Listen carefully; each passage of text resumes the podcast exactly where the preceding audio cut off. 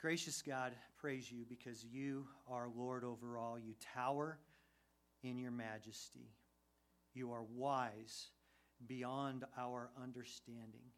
Your ways are inscrutable, but your goodness is deeper than the oceans.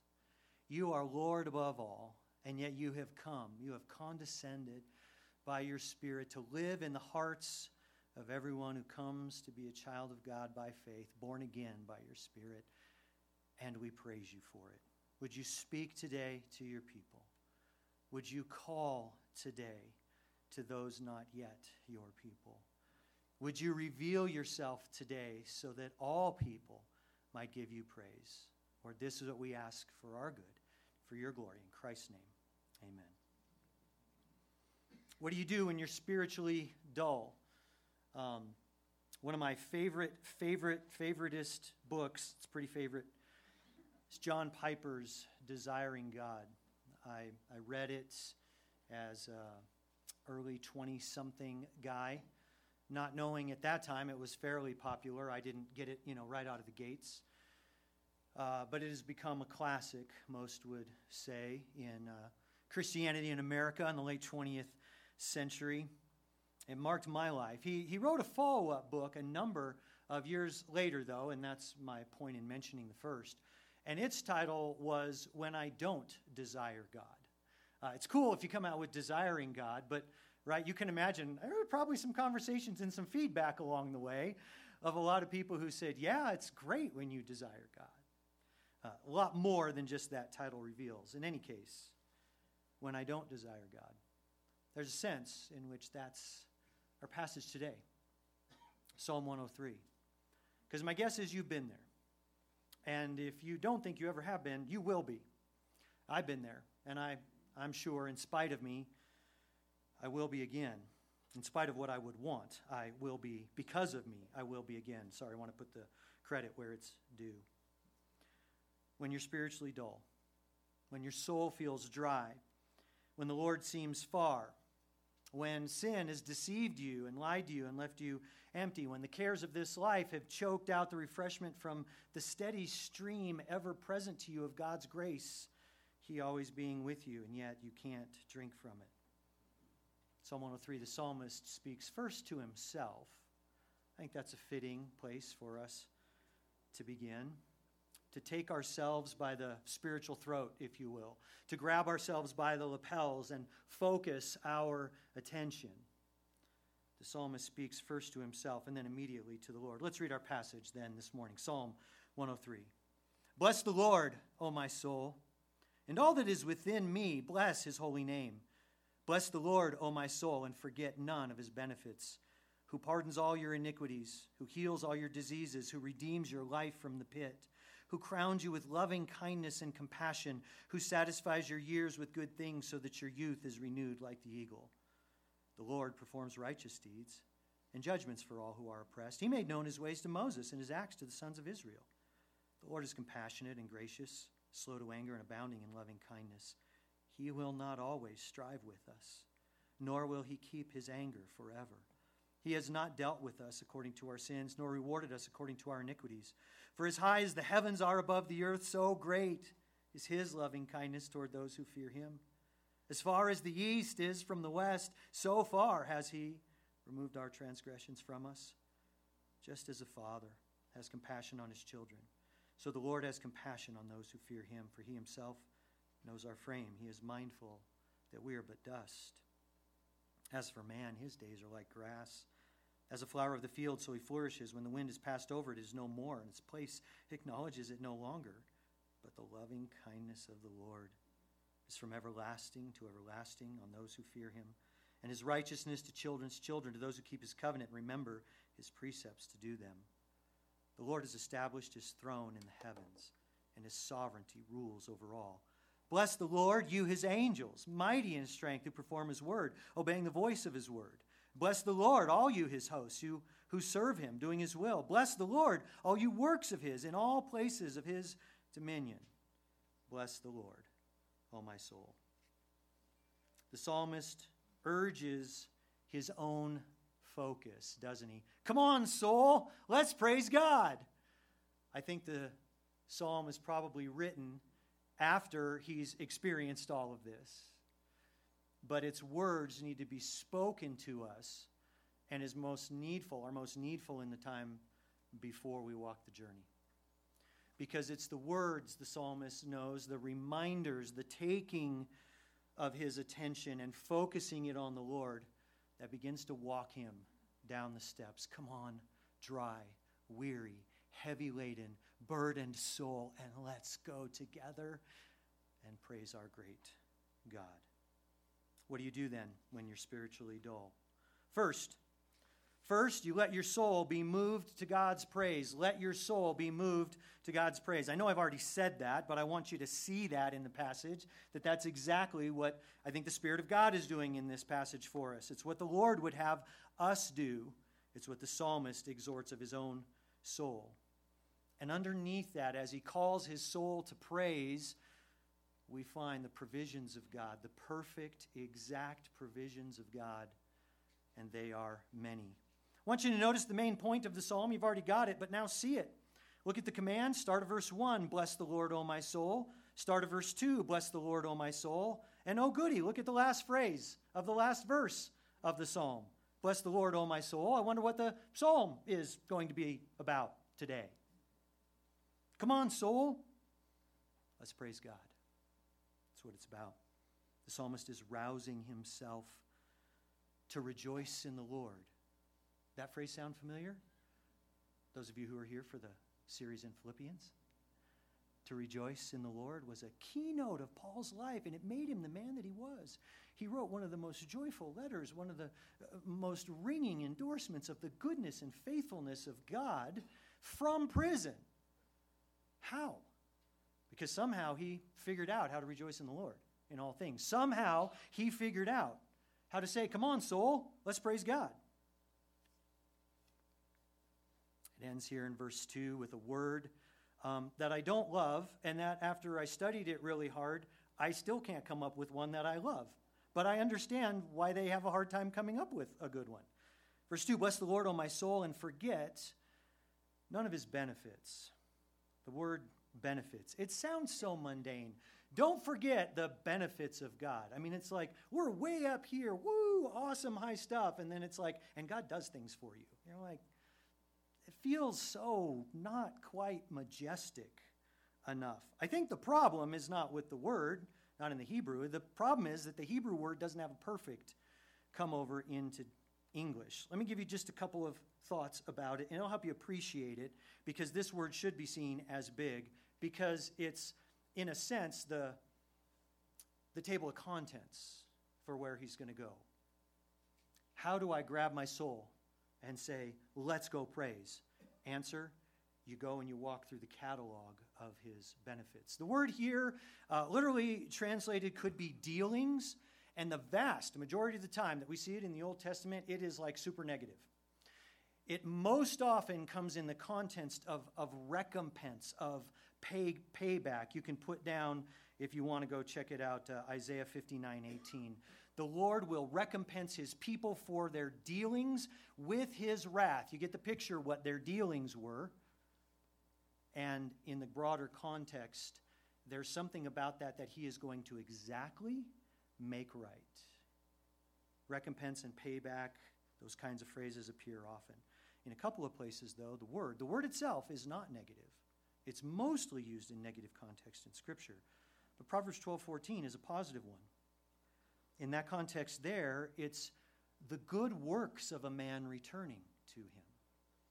It's, it's his dealings coming back to recompense him, or God, through his dealings, dealings, promising to recompense him for the dealings that he has done. And obviously, those are good. You can read Proverbs 12 14, and you'll see it's an exceedingly positive.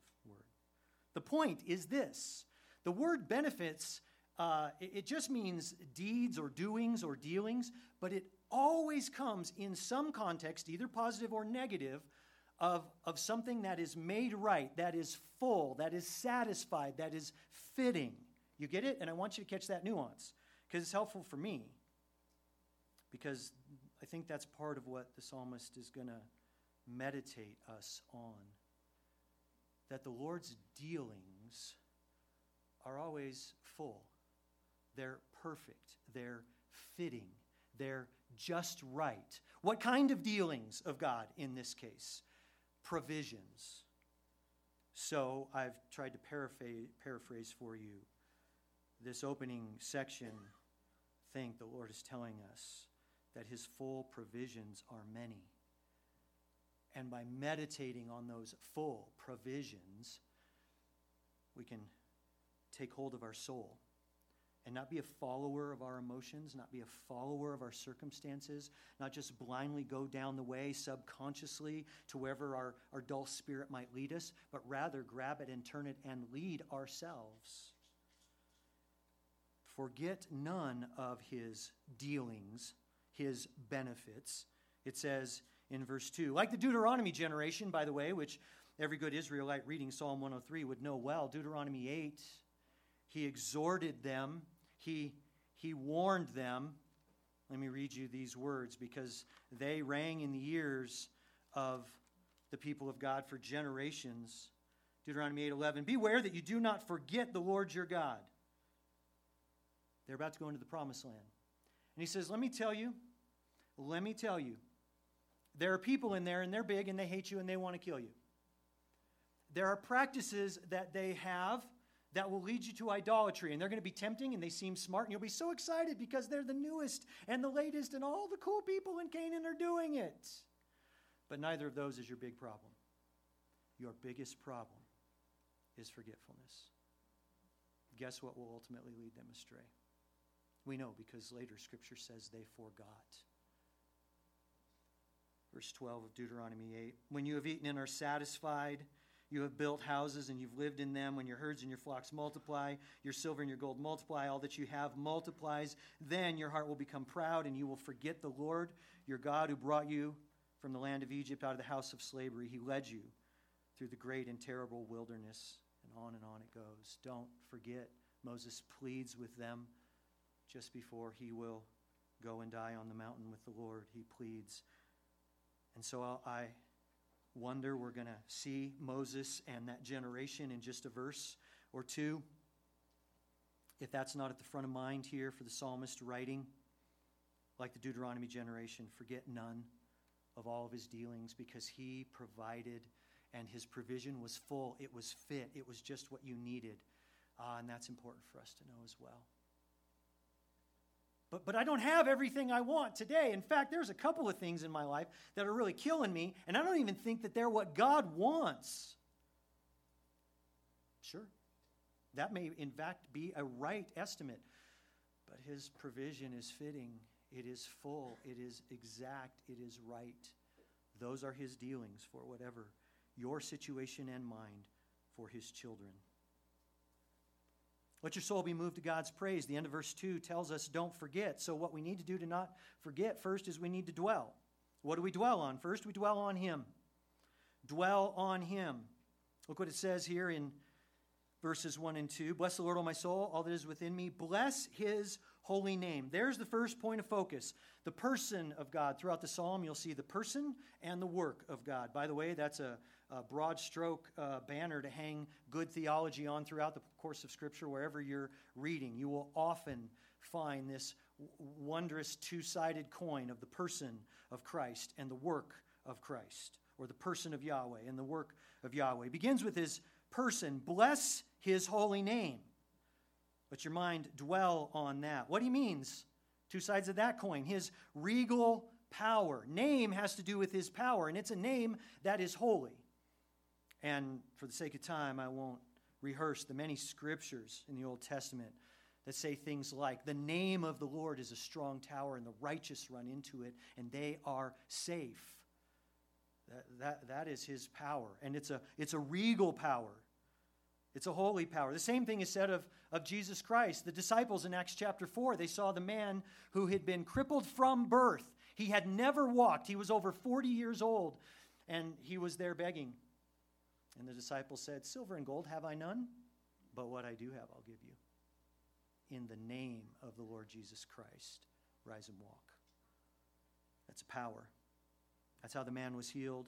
Later, Peter will preach and he will say, and that's how you are saved. The name. There's a regal name. Dwell on his power. Dwell on his name. Whatever it is that has left you dull, whatever is choking out that, that, that, that refreshment in your life, or maybe it's just you don't even know, but you can focus on his name and his power. Dwell on his regal power and also dwell on his powerful holiness, the other side of the same coin because we're to forget, I'm sorry, we're to bless his holy name. So as you focus on him, remember in his majesty who he is. Remember him seated on the throne. Remember that he rules, and one day every knee will bow to him. His powerful holiness is intrinsic to him, it's not something he has to acquire. It's not something he has to strive after. He is holy. I just woke up this morning. I'm completely holy, and I can't help it. I hope that's not a blasphemous description, but we can muse over what it must be like to be God in his glorious holiness. Dwell on him. May your soul be moved to God's praise as you focus on him. And then rest in his works. That's where he goes from here. The second phrase of verse 2 explains verses 3 through 5. There are six or eight or so lines, and they will all do this forget none of his benefits. I just want you to scan down, starting in verse 3, because these are his works, and we're to rest in them. What are they? Well, here's what he says He pardons, verse 3. He heals, verse 3. He redeems, verse 4. He crowns, he satisfies, he renews. I think that's a pretty good list for your next prayer time and mine? Yeah, man, if you're just like, I'm so dull, I don't even know how to pray, great. Here's your table of contents for your prayer time. Go rest in his works. He pardons. I'll give you an example. I won't do this with all of them, but maybe a couple, and you get it. but how do we meditate on these? He who pardons all your iniquities. When was the last time that you acknowledged sin before God and you felt his pardon. If you're dull, then that's a good place to meditate some thoughts. When was the last time you, having been obstinate, felt a conviction of God's Spirit by His grace, and you paused and you said, You know what, Lord? I just agree. I'm just going to stop. I agree that what I'm doing, what I'm thinking, whatever, what I'm not doing, that that's sin. I agree that that's sin. And at the same time, I agree Colossians chapter 2 that you, Lord Jesus, died for this. You knew I would do it. And it's part of that long list of, of offenses against me, of, of transgressions of your law that's now been nailed to the cross. I agree that that's sin, and I agree that, Jesus, you died for it. When was the last time you just paused and you, you turned off your inner attorney and, and you stopped mounting your defense against your conscience that's trying to convict you, against the Spirit of God. And you just, you just gave up your desperate defensiveness to try and prove to yourself, I'm really okay. I just know I'm okay. I know I'm so okay. So I, I did this as I this week wrestled and thought and prayed. What came to mind as I paused over this uh, was uh, not too long ago, matter just a few days. What, what came first to my mind was a, a time I was trying to justify myself that I was not judgmental. I'm not judgmental. That person is that way. That's just the truth. That's the way that it is. It's their fault. They're bad. I'm not judgmental. And in His grace, God convicted me. It's one of those things, right? It's like a, it's like background noise running in your subconscious but it, it, it, it disturbs you, it causes distress, your heart is disquieted, and you just know. And, and God, in His grace, stops you and just convicts you, and you're like, why am I, why do I just feel like ick, right? It's because, okay, the conviction of God and uh, of God and the conviction of my conscience are, are trying to point something out to me that I need to deal with, and I am just fighting it. And I am so good, right? I, the, the, the inner defense attorney is just turned on all the time. And I have to stop and realize what I'm doing in my conscience. No, I'm okay. I'm sure I'm okay. I'm totally okay. I'm not judgmental. And say, Lord, wow, turn that off. I agree, Lord. I'm judgmental. And what, why I remembered it, the first phrase that came to my mind, because I remember what I said to the Lord right away. Lord, I don't love like you love. I agree. I just don't. But I know the way you love. And I know the way you've loved me. I don't want to be a little more like you. I know you died for this. You've pardoned that iniquity at great cost to your son. And then he met me. He came with his help, he came with his grace. I know, my son, I know. I've been trying to let you know. And he gave me his mind. And I continued to pray and I began to love. That's a miracle. And I began to be renewed. Rest in his works, his dealings. When was the last time you were conscious of his pardon for your iniquities? That's one way to move a dull soul to praise. My God is reconciled. His pardoning voice I hear. He owns me for his child. I can no longer fear. With confidence, I now draw nigh. With confidence, I now draw nigh. And Father, Abba, Father, cry. Uh, the great hymn, Arise, My Soul, Arise, is a repetition of this exact idea. His pardoning voice I hear, and so I move to praise. He pardons, he, he heals. He heals all your iniquities. I'm sorry, your diseases. That may be a physical healing, you may recall. There are times the Lord has brought me after a season of wrestling on feverish bed and crying out to Him and feeling like there is no light at the end to look back with health and say, Lord, let me not forget that it's you and your mercy who healed.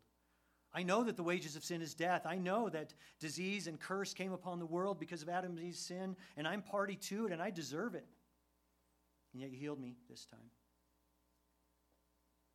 What if it's a disease that takes our life? Then it's just the path to final healing. Because if you know Christ, there will be that day of no more disease.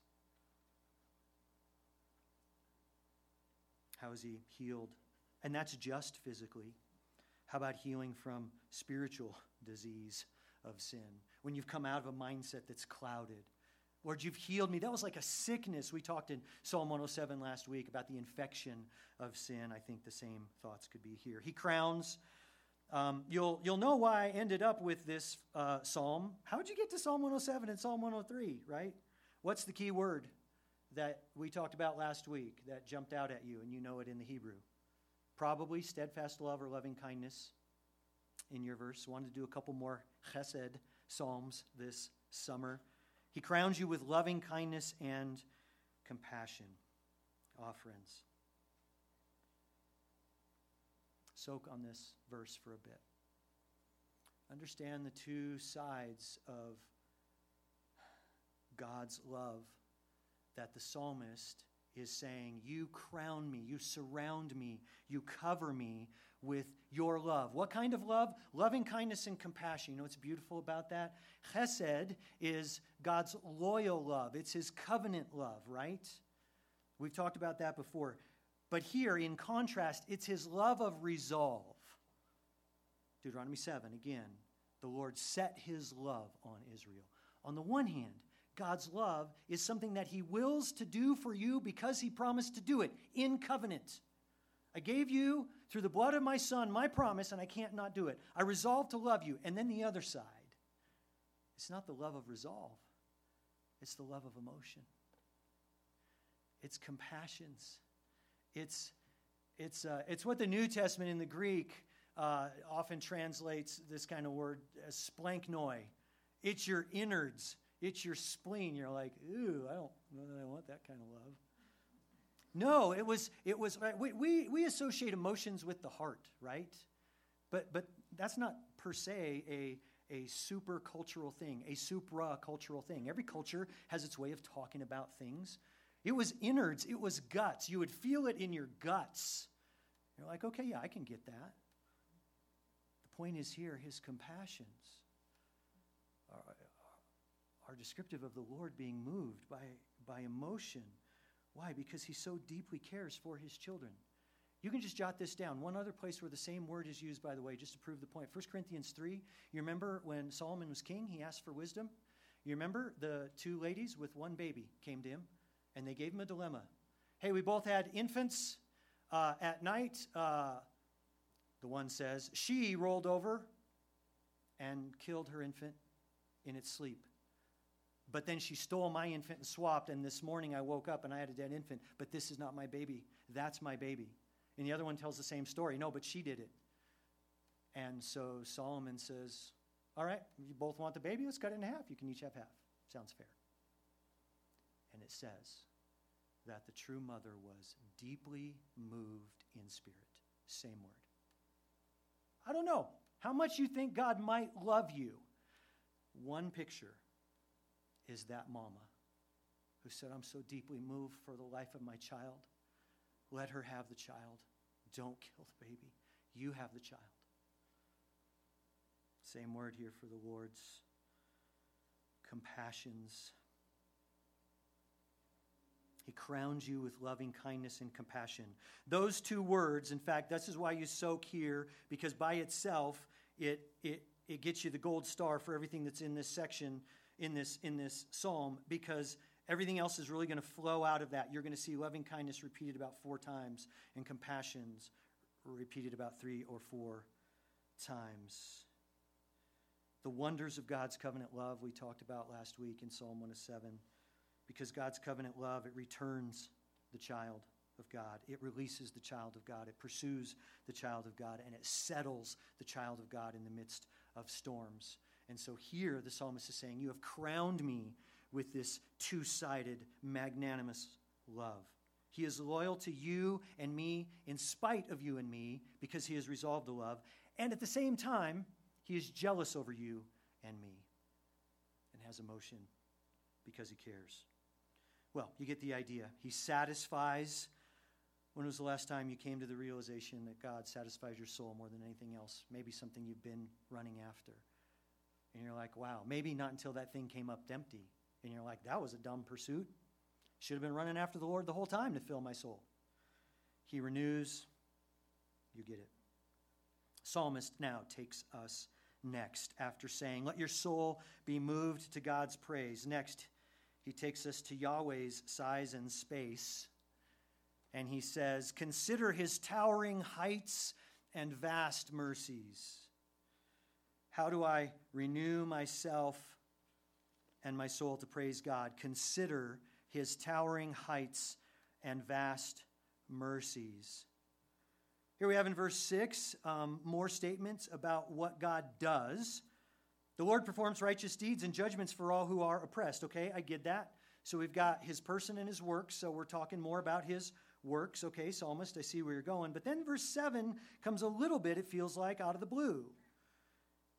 God made known his ways to Moses, his acts to the sons of Israel. Until I step back and I go, oh no, that actually makes perfect sense. Because he who does vindications, he does righteousnesses, and he does judgments for the oppressed. And what comes right after that? Oh, yeah, it's kind of like Moses, uh, you know, and the Exodus, because they were in slavery, oh, oppressed. And he made himself known to Moses, and he made his acts known to the sons of Israel. 6, verse 6 is general. He does this for his people because of his care. Verse 7 is specific. Every Israelite would know the great act of deliverance under the old covenant was the Exodus, pointed forward to the great act of deliverance in the New Testament, which is Christ. And then, keying on the same idea, his revelation God was good, is good, is always good, but he made himself known to Israel and to all the Egyptians in that Exodus. And then it goes back to who he is in verse 9. The Lord is compassionate and gracious, slow to anger, and abounding in loving kindness. The psalmist hasn't left this thought. By the way, he hasn't even left the time period. He's quoting from Exodus 34. He's quoting from what God revealed about himself to Moses. You can read Exodus 34 6. It basically is Psalm 103 9. And it's got both of our words compassion and chesed, compassionate and gracious. And this is his revelation of himself. These are his mighty works, who he is and what he does, and it's great. But then the psalmist says, but let's talk for a second about what he doesn't do. Verses 9 and 10, he's going to tell us, but there's four things that Yahweh doesn't do. Verse 9, he doesn't strive, he doesn't keep. Verse 10, he doesn't deal, and he doesn't reward. Those are just the verbs. He doesn't keep anger. He doesn't strive against us forever. He doesn't reward us according to our sins. And He doesn't deal with us as we deserve. Aren't you so glad for what your Father doesn't do? it's glorious, the things that He chooses to refrain from for His children. It's even more miraculous considering who He is the one who has the holy name, the regal power we just dwelt on.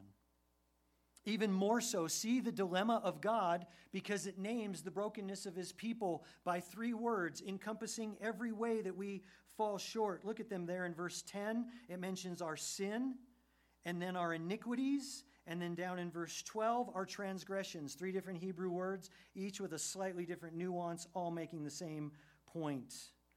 Our sins are actual offenses. I actually do stuff that dishonor a God who's holy. And then there's my iniquity. That's just my intrinsic defect. That's just my infection. I am sinful, born in sin, David writes in Psalm 51. And then there are my transgressions, my actual willful acts, my rebellion to go beyond what God has said. To transgress is to pass over. God put a line, and I say, yeah, pff, and I cross it. But it all the more so demonstrates his chesed and his emotional love because he doesn't do these four things. Instead, Yahweh has made a way. Chesed, covenant love, is the answer. We think of the sacrifices and the priesthood and the laws given to the old covenant believer, and we think, man, how heavy, how exacting, how judgmental, how legalistic. Oh, friends, that ain't, that ain't how the Israelite in faith received the law. They said, This was a good gift. Why? Because I have sins and iniquities and transgressions. How do I live in company with the holy God? I have given you a good way to come into my presence. By this blood, by this sacrifice, by this ceremony, performed in a true heart, I will receive you and sit down and have a meal with you. And so it is the same today. God's made a way. But now the sacrifices and the mediating priests and the altar, all of that, now point to Christ. And He is the fulfillment of all of it. And He makes covenant with those who agree to come under His blood, as we heard our brother Jaden share earlier this morning. Friend, if you are outside of Christ, then He can only deal with you according to your sins and your iniquities and your transgressions. He has no other choice because He is holy. He will destroy you forever. He is not a father, He is not a friend. He is a judge, He is holy. And we can't do full justice to the weight of His wrath and what it means to be outside of covenants because you don't have Christ. But, oh, friend, He wants to bring you in. And if you are willing to lay down those defenses, lay down your inner attorney, and agree about your desperate need before a holy God to be made right with Him he has made a way. You could never accomplish it, so He did it. He sent His Son to die on the cross. And He makes covenant, He makes agreement, and He commits Himself. He resolves a love, and He begins as a father to feel a love over those who are hidden in Christ. And then He leads them as His children. Now, what does that covenant love look like. We've already described it a little bit, but the climax of this section, I think, is found in the next two verses because the psalmist gives us two pictures a picture of size and a picture of space. Look at 11, as high, and then verse 12, as far. He is bringing us back to consider Yahweh's towering heights and his vast mercies. He's going to repeat his chesed. How high, how towering is his covenant love? As high as the heavens are above the, the earth, so great is his loving kindness. How high, how big, how tall? I, I got to go to another passage that uses the word. You can underline the word in your Bible. It's okay, you can write in your Bible if you want. The word great. How great is his loving kindness. Genesis 7 uses the same word that's used there. Just listen to Genesis 7 with me for a second, verses 18 through 20. Uh, Noah, ark, flood, ends. You got the context? The water prevailed. I'm sorry, this is the beginning. It's not ending yet. The water prevailed and increased greatly upon the earth, and the ark floated on the surface of the water, surface of the water. The water prevailed more and more upon the earth, so that all the high mountains everywhere under the heavens were covered. The water prevailed 15 cubits higher, and the mountains were covered. What word did you hear repeated? Prevailed?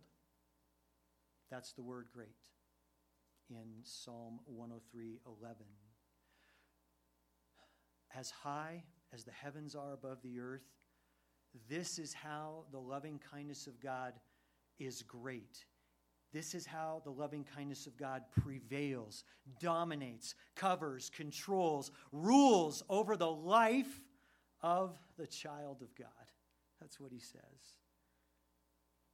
The waters dominated the landscape in the day of Noah. They covered, you know, meters above the highest mountain in that day, so that all that there was was water. And so that is the picture of Chesed, bathing your life, dunking you, baptizing you in his covenant love. So high and so far. You would think he'd come to verse 12 and he would say, And let me tell you how far his love is. No, he, he flips it. It's this high and it's woo, super far. No. He's going to say, No, let me tell you how far. You guys know the verse. He's done what? Separated. Separated you from your sin. How far is east from west? I don't know, but it's pretty far. It's a long way. The idea is that he has put it away so that it does not now need to affect your permanent relationship with your Heavenly Father. You, he is your Father, you are His child. That is a spiritual fact of history. You can never undo it. You can impact your fellowship through disobedience, but not that father child relationship, right? So high and so far. I think it was um, Corrie ten Boom, uh, I think, who, quoting from another psalm and explaining it, said that the Lord has taken our sins, He's drowned them in the depths of the sea, and He's hung a no fishing sign over them. That's how far He has separated them. Am I right? Is that Corrie? Okay. I know some folks would know. A few of you do. Consider His towering heights and His vast mercies. That's what you do when you're spiritually dull. Third, keep covenant. Keep covenant in your forever Father.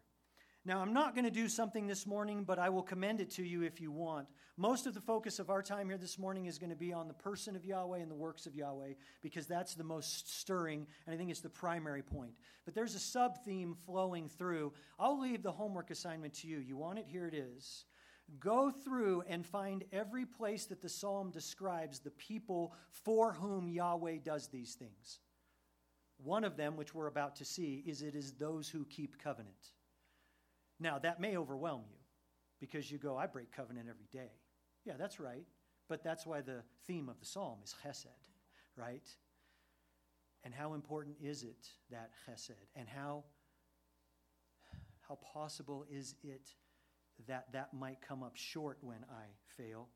13 to 18 will tell us. He's going to give a third comparison now. Heavens are high, east and west are far. Let me talk to you about another picture. It's called a father. 13. Just as a father has compassion on his children, so the Lord has compassion on those who fear him. For he himself knows our frame, himself knows our frame, he's mindful that we're but dust. And then he contrasts man and God's loving kindness. Why? Because he just said God knows that we are dust, that we are frail, that we are weak. He knows that we will fail. As for man, 15, his days are like grass, as a flower of the field, so he flourishes one day. But then the wind has passed over it, and it's no more, and its place knows it no longer. Huh. In verse 15, I was pounding my chest, thinking, I flourish, I do good, I'm man. And the Lord says, I will blow on you and the place where you live won't even remember you ever existed. But, 17, the chesed of Yahweh is from everlasting to everlasting on those who fear him his righteousness to children's children, to those who keep covenant and remember his precepts to do them. The third comparison is that he is like a good father. No human father can do but uh, a flailing, example of pointing to fathers at their best will indeed point to the goodness of God, but we fail. But we are just a pointer. He's the real. He's the epitome. Father, the third scene, the third image in verse 13, and there it is echoed down in 17 where we get children again. And so the whole section hangs together. And what is the keynote? It's that the Father knows. He knows his children. He knows that you are dust. He, he knows that I will be blown away in a moment. I don't need to explain that to him.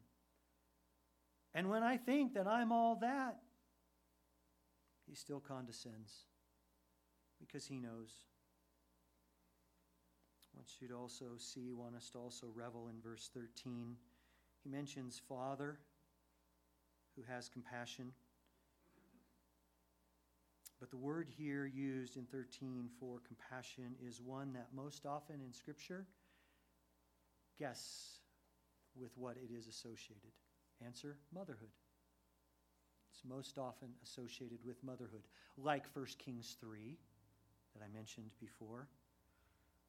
Just as a father, another way to read verse 13, just as a father has motherly compassion on his children.